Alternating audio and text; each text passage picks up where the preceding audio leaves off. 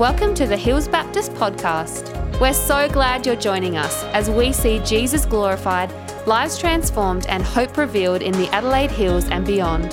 We hope you enjoy this message.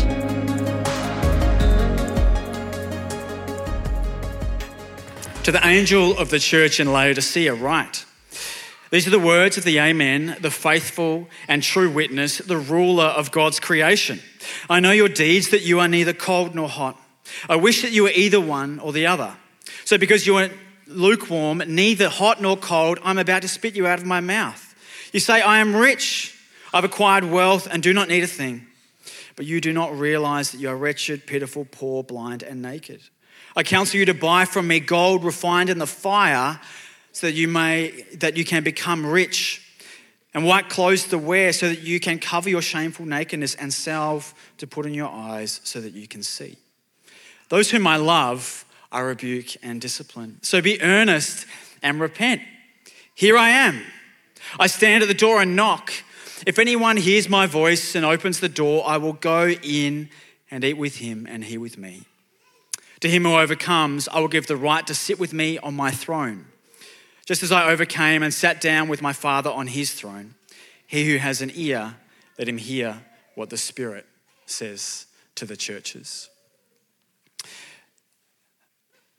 Jesus is knocking on the door of a church. It's really interesting. So sometimes I sit at home and I get a little bit excited when people knock on the door. I think maybe it's the Mormons this time. Because they stopped coming to my house after a while at my last place. But we moved recently to Mount Barker, so I'm hoping they'll turn up. Um, has anyone been out door knocking trying to tell people about Jesus before? There's like a couple of hands. It's not very popular anymore. Let me ask a different question.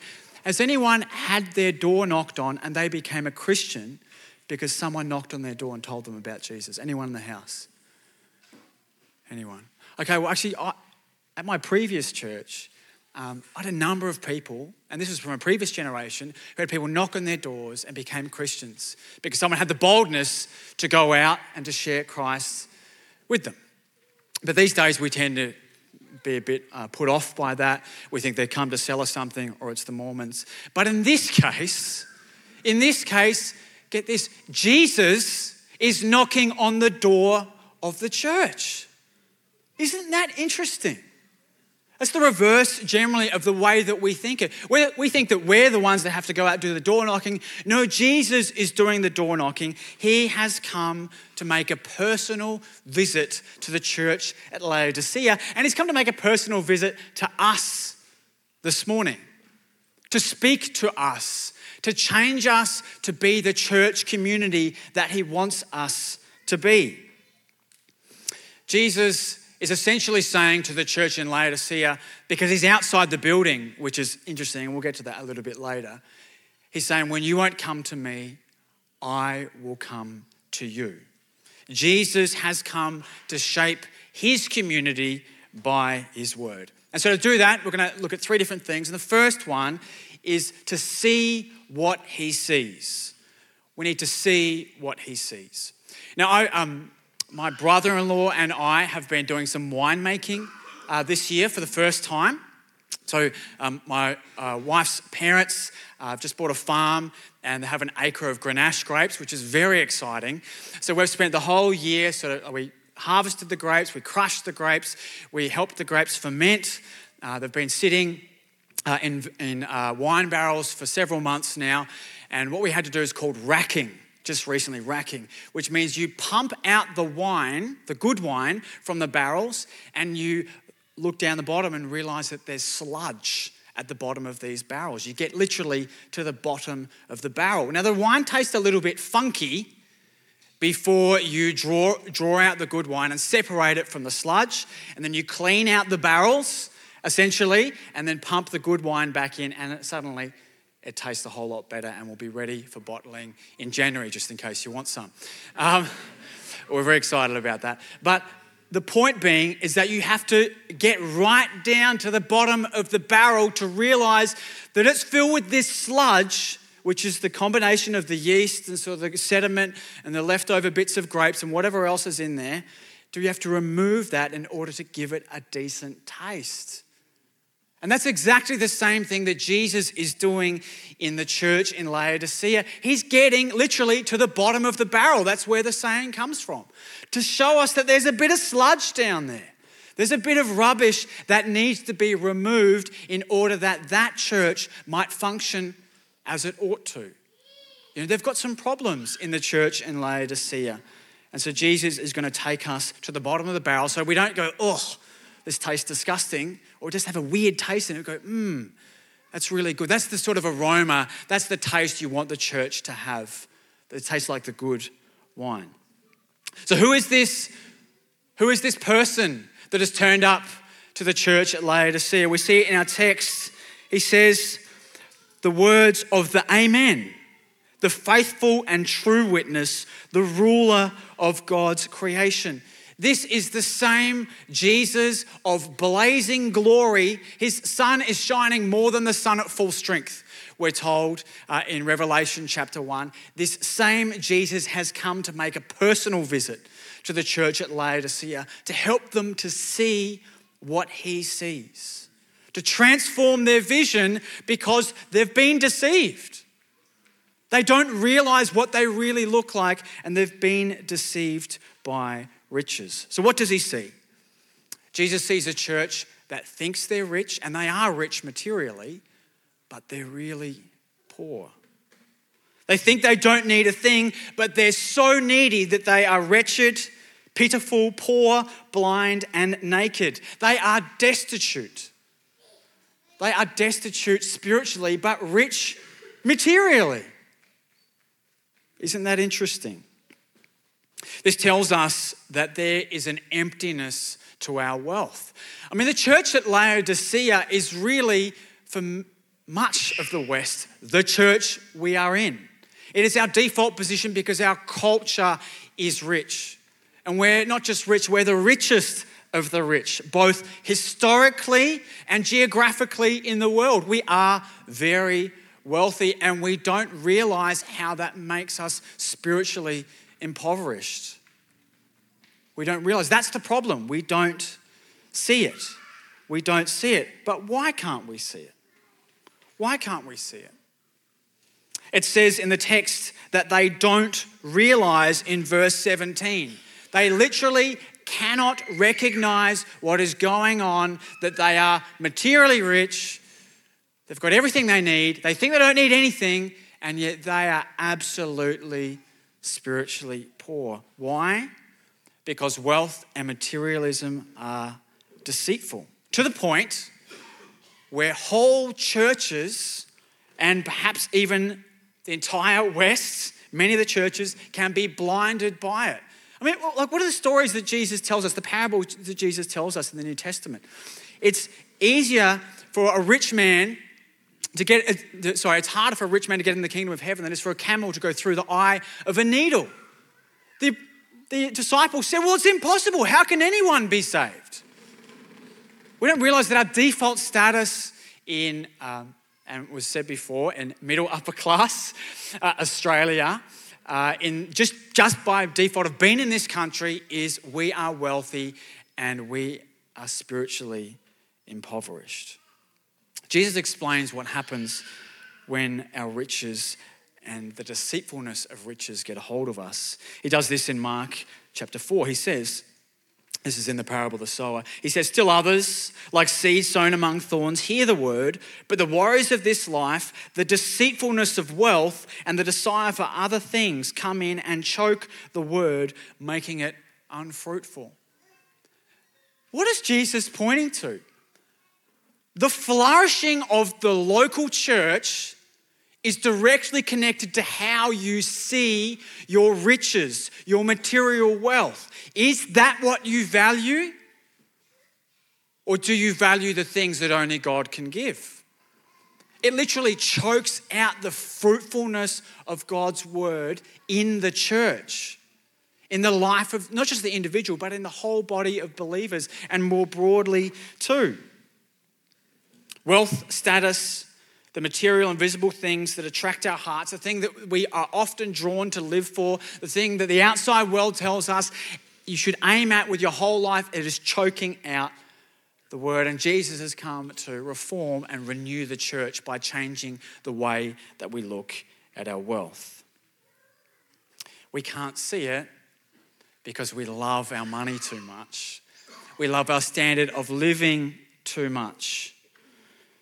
And if we're honest, we're pretty content the way things are because we like being comfortable. But if Jesus is going to enter the church, he wants us to see as he sees it.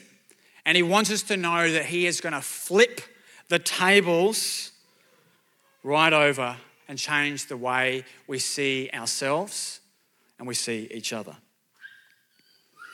One of the beautiful things I think about this letter to the church in Laodicea is that Jesus sees exactly what they're like and he still wants to come in. Notice he hasn't ditched them. He's knocking on the door. He's saying, Let me in. I want to come in. I want to change things. I want to make them new. I want you to stop chasing after the wrong things and get you chasing after the right things. He's a doctor come to help the sick. He wants to help and he's ready and willing and he's there and he's knocking. Isn't that beautiful?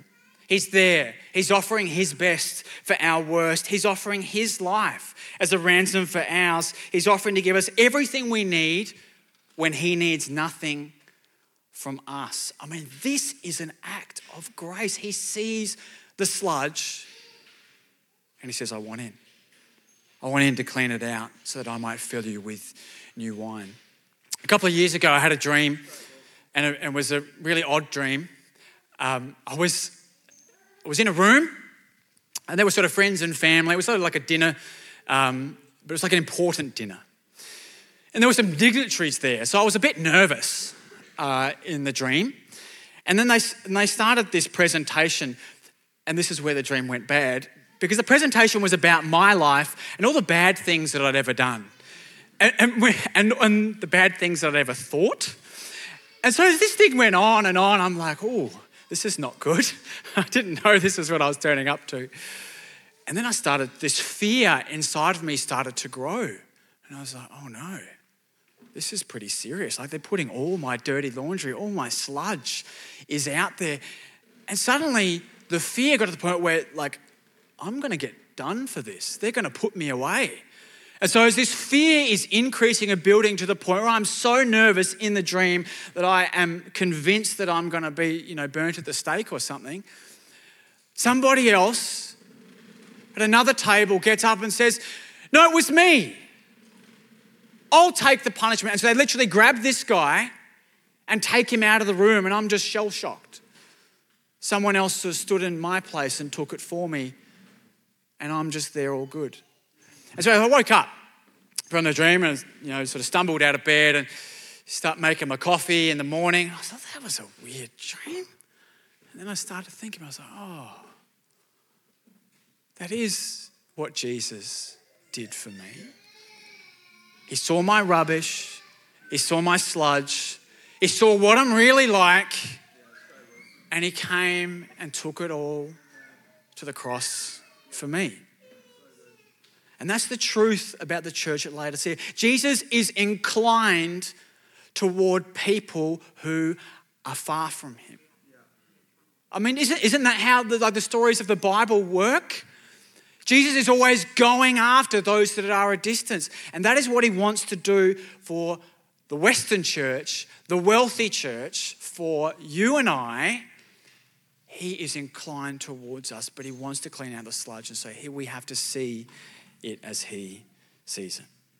So that's the first point. We have to see as he sees. The second is that we need to value what he values. Jesus is doing this great exchange, right, with uh, the riches, the material riches of the church in Laodicea. He wants to give them something better. What does he offer? He offers spiritual riches, gold refined by fire. That is pure gold. The best stuff from heaven he has come to offer. He offers clothing of righteousness. Notice that the spiritual poverty of the church in Laodicea has made them shameful. They don't realize it, but they're naked. Has anyone had a dream where they're like, they're public speaking and they're naked? Don't, don't have to put your hand up for that one. But Like, that's what it's like. They don't even realize. And the worst, they cannot see it. So not only are they spiritually, uh, sorry, spiritually poor, and they're shameful because they think they need nothing, but they really need everything, but they're blind to it. And Jesus says, I will give you clothes of righteousness.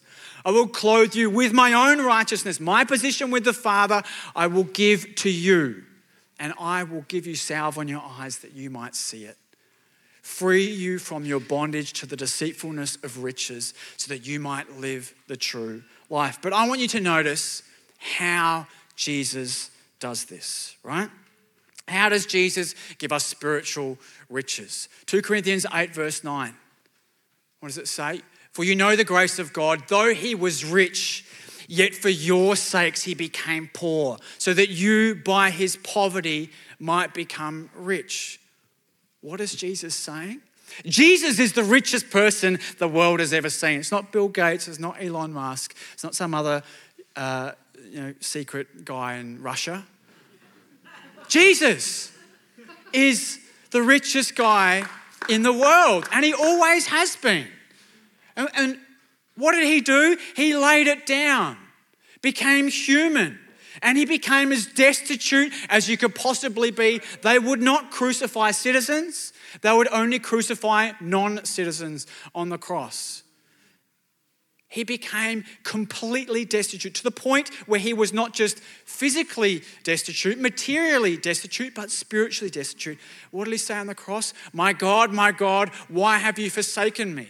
He became poor in every sense of the word that, he, that we might become rich through his poverty. What is Jesus saying? It cost him everything in every way so that we might become rich. Jesus saying, I bought this for you.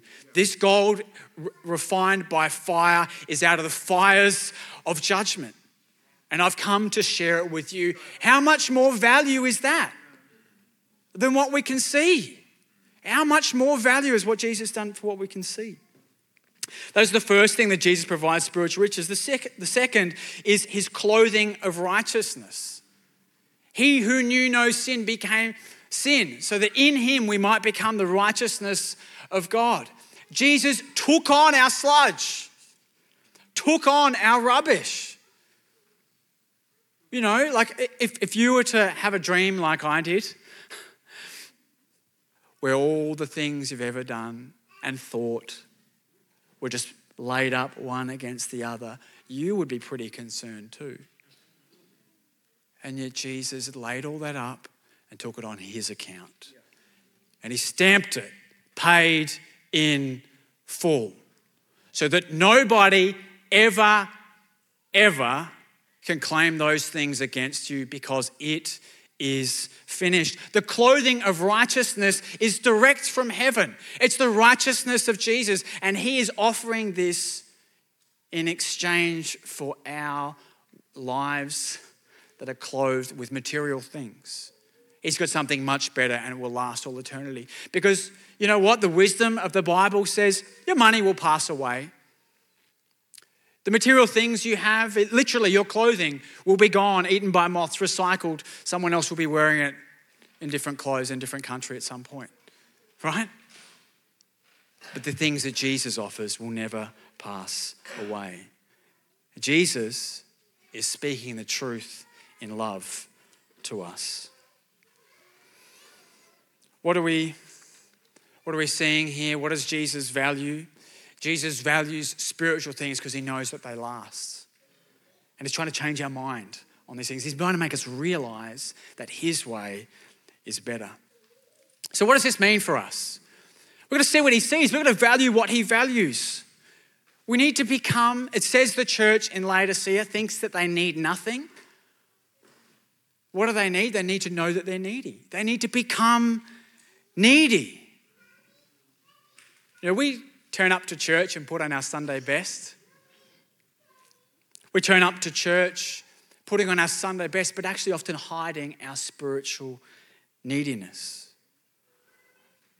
Needy people need God and they need each other. Needy people pray because they can't last one day without it. Needy people come to church not to look good in front of others, but because they realize they need to be stirred up to love and good works by meeting together. And that if they didn't, they'd be far more selfish and they're willing to admit it. Needy people realize that Jesus has far more to offer and is far more important than what the world has to offer. When you become needy, your heart is inclined towards God. We just saw it from uh, our friends Bill and Norma. When you're poor, you pray. When you know you're poor, you pray. We're not poor. We, you know, to varying degrees. But when we know we're poor, that is the condition of the heart by which we would pray. When we begin to value what he values, we realize Jesus has it all and he's come to give it to us. Question, though, is why is Jesus offering these things for us? Why is he providing these things to us? Have a look at verse 19 with me. He says, Those whom I love I rebuke and discipline. Jesus is doing it out of love. He's speaking the truth in love to his church. He's trying to change our value system to shape us into the community he wants us to be. It's a little bit like the intervention for an alcoholic. Right, so you can imagine the room. As the alcoholic is there, they've been sort of you know, surprised by family and friends sitting in a room, and they've just walked in the door, and people are sitting there and they're looking very serious. The family and friends are there because they've finally had enough. They've heard all the excuses. They've, they've heard the, I could stop anytime I want to. They've heard the lies that it's only one or two nights a week, the lies covered by a constant smell of minty freshness. The family and friends decide to confront the alcoholic because they cannot allow them to continue like this anymore. They love them too much to see their actions end in disaster. The problem with riches and materialism is that unlike alcoholism, it looks like success on the outside. That's the problem with the church in Laodicea. It looks great on the outside, but Jesus is the faithful and true witness he sees on the inside. You know, man looks on outward appearance, but God looks to the heart. Ease and prosperity. Like, isn't that what we really want? Isn't that the Australian dream? But this can be literally more dangerous than alcohol addiction because it lurks in plain sight. The world encourages it, and there is no rehab for it. There's no 12 steps to get out of addiction to wealth and materialism. Hidden beneath the surface, wealth masks lives just as sinful and messy as everyone else, but we're not willing to show it because we've got a mask. We think we're clothed, but we're naked. We think we're rich, but we are poor. We think, if we're honest, that more money, more material goods, more things is the, answer, the real answer to our real problems. This is why Jesus said, You cannot serve, listen to the words of Jesus again, you cannot serve both God and money. Money you earn, God's grace you receive. With money, you can buy comfort. You can say, I deserve this. I earned this. This is my reward. With God, you cannot say this.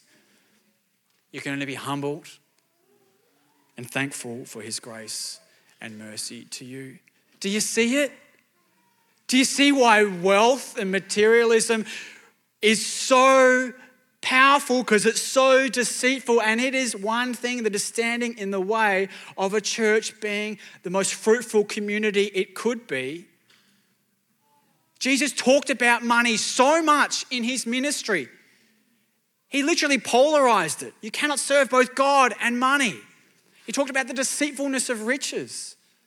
This is a big deal for us, people. This is a big deal for me. I've got to lay it down. We want to see Jesus move in our time and our generation. Money's got to be number two or number three.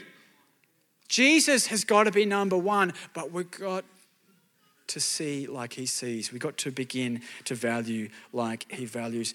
You notice the alcoholic would not have been having intervention if they had asked for help in the first place. But the grace of God is that Jesus knows what we're really like. He knows our neediness, and that is why he is knocking. He's knocking at the door. So we need to see what he sees. We need to value what he values. And thirdly and finally, we need to hear his voice and open the door to be this community shaped by Jesus' word. What does Jesus say when he knocks on the door? What does it say in verse 20? Here I am. Here I am. These words have been said by many people throughout the Bible. You know, Abraham said it when God tested him to give up his only son, Isaac. Abraham said, Here I am. Jacob said it when God spoke his promise over him while he was being mistreated by his uncle Laban. Jacob said to God, Here I am. Moses said it when God called to him from the burning bush to free the people of Israel from their slavery in Egypt. Moses said, Here I am. Samuel said it when the Lord called him to be his prophet as he laid down to sleep in the tabernacle in God's presence. When God called out in the night, Samuel said, Here I am. Isaiah said it when he beheld the holiness of God in a vision when he was called to mission. He said, Here I am. But now, Jesus says it. The same God who called his servants of, all, of old is now calling at our door. The great I am is here and present. Here I am. Notice in every example I've given, God is calling people to do something for Him, and their response, their faithful response, is, Here I am. But now Jesus is saying the same words. Why? Why is Jesus there saying, Here I am? Because Jesus doesn't need us to do anything for Him, He has done it. And that's the point. When Jesus says, Here I am, he is asking entry into our lives, into our churches, into our very being to give us everything he has. Jesus has come to minister his sacrifice in the place of Isaac, Abraham's only son, that we might know his grace. Jesus has come to minister his eternal promise to us in the place of Jacob's promise, even when we are mistreated by the world. Jesus has come to minister his redemption in the place of Moses, that we'll be free from the slavery to sin, Satan, and death, and become the children of God, which Israel was to be. Jesus has come to minister his voice in the place of Samuel and the Old Covenant, that we would hear a prophetic voice for our generation from the words of Jesus.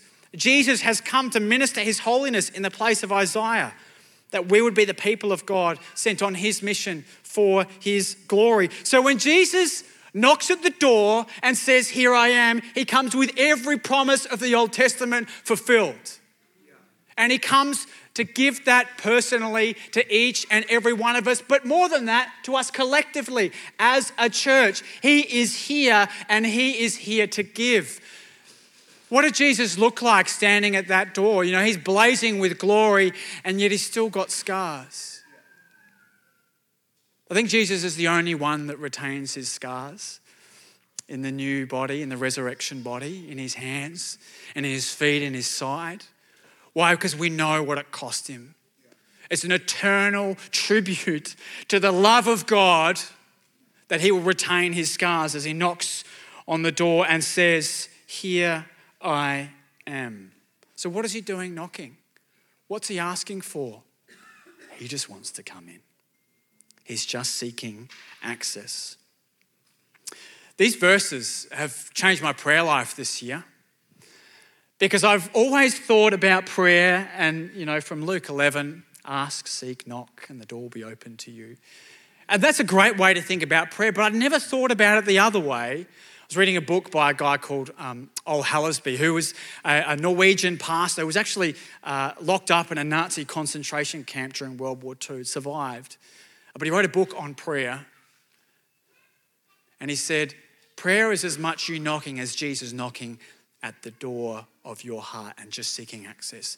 He doesn't need anything from you, He's just there to give. This is what Hallesby says. He says, To pray is nothing more involved than to open the door, giving Jesus access to our needs and permitting him to exercise his own power in dealing with them. Prayer is the right response of a church that sees what Jesus sees, that realize they are needy, and so they begin to value what Jesus values. And so when we open the door to Jesus knocking, prayer is the right response. It's saying, I'm letting you in. I've been looking for all this stuff in every other place, but now, Jesus, I'm letting you in. I'm going to just present to you my problems because I don't need to give you any answers because you are the answer. I don't need anything but you. And so that's what I'm asking for. Prayer is the right response to a God who knocks at the door of our hearts. So, how do we respond? This morning. How do we respond this morning? We allow Him full access. The church at Laodicea thinks they don't need Jesus. I mean, sure, they've had Him for salvation, but now that they've got Him, they don't need Him. I'm a bit like this. I became a Christian at uh, 13 years old.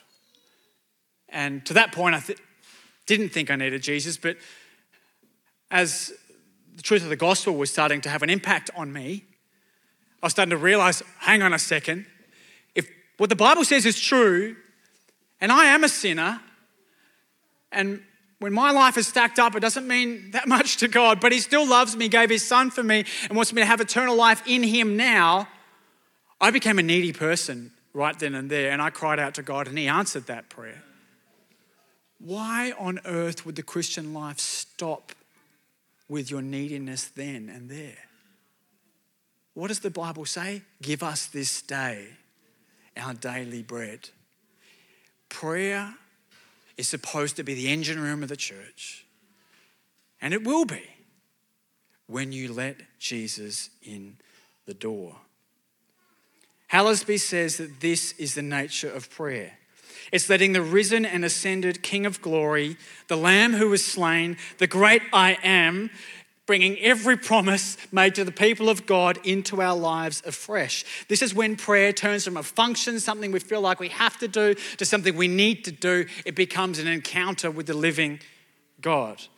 In Dane Ortlund's book, Gentle and Lowly, he reflects on the heart of Jesus and he says, He doesn't simply meet us in our place of need, He lives in our place of need. He never tires of sweeping us into this tender embrace. It is his very heart. It is what gets him out of bed in the morning. We often think we need to get our lives together before we can really pray, but Jesus doesn't need that from us. Remember, he says, Here I am. He's there needing nothing, he's only come to give. We only need to say, Come in. I mean, this is a powerful and stark example that we were given uh, from churches in different places in the world. When, you, when you're poor, you pray. But when you realize that you're poor, you begin to pray. There's the transforming power when the gospel gets into your heart, is when you realize that you need Jesus every day. You need him every day. This text shows us that prayer is as much knocking as it is opening. And I want you to have a look just with me. This beautiful book, and this beautiful letter, it sort of begins talking to a whole church, but it ends by saying to anyone who will open the door, to anyone who will repent. This idea is that not just for a whole church, but anybody who feels moved by this, who feels moved by the fact that Jesus knocking the door of your hearts, you begin to see as he sees, you begin to value what he values, you realize you're a needy person, he is ready for you. And today, now, this is as much true as it was then. He wants to invite himself in. So, this is not your come to Jesus moment, it's Jesus comes to you moment. Now, I've heard that you guys like to pray in this church. Uh, so um, I'm going to invite the band uh, back up in just a moment. And I'm going to ask you if you just feel moved, if you, if you want to pray, uh, some of the ministry team will be here to pray with you, to actually ask Jesus in. and to let Him in. Just opening the door. Transformation for community. That's what it means to come back to our first love. So I'm going to pray now, and then we're going to sing. And if you feel moved, you can come forward and pray. Our Father, we thank you for this word. Thank you uh, that it's true. Thank you that you love the church at Laodicea. Thank you that your heart, your heart is for them, that you are merciful and good, that it is out of your place of grace that you've shown us that you want to come in. And so, Lord, we say, Come in. We say to the great I am, to every promise of the Old Testament, to the God who became lowly in every sense, who became poor and destitute, so that we might, in your poverty, become rich, we say, Come in. As you knock, we say, Enter. Lord Jesus, we need you, and we need to know that we need you. So we want to become a church that is powered by prayer, a community that is shaped by grace. When we look at each other, we don't see rich people, we see needy people. Lord, only you can do this, only you have the power to do this. And so we ask this morning that you would move in this place amongst these people, that you would come into our hearts and refresh and renew us again. We ask this today in Jesus' name. Thanks for listening to the Hills Baptist podcast. If you'd like to partner with us in developing and equipping passionate disciples who love God, love people, and boldly share the gospel, you can do that at hillsbaptist.com forward slash giving. We pray this message has empowered you to live and love more like Jesus. Have an amazing day.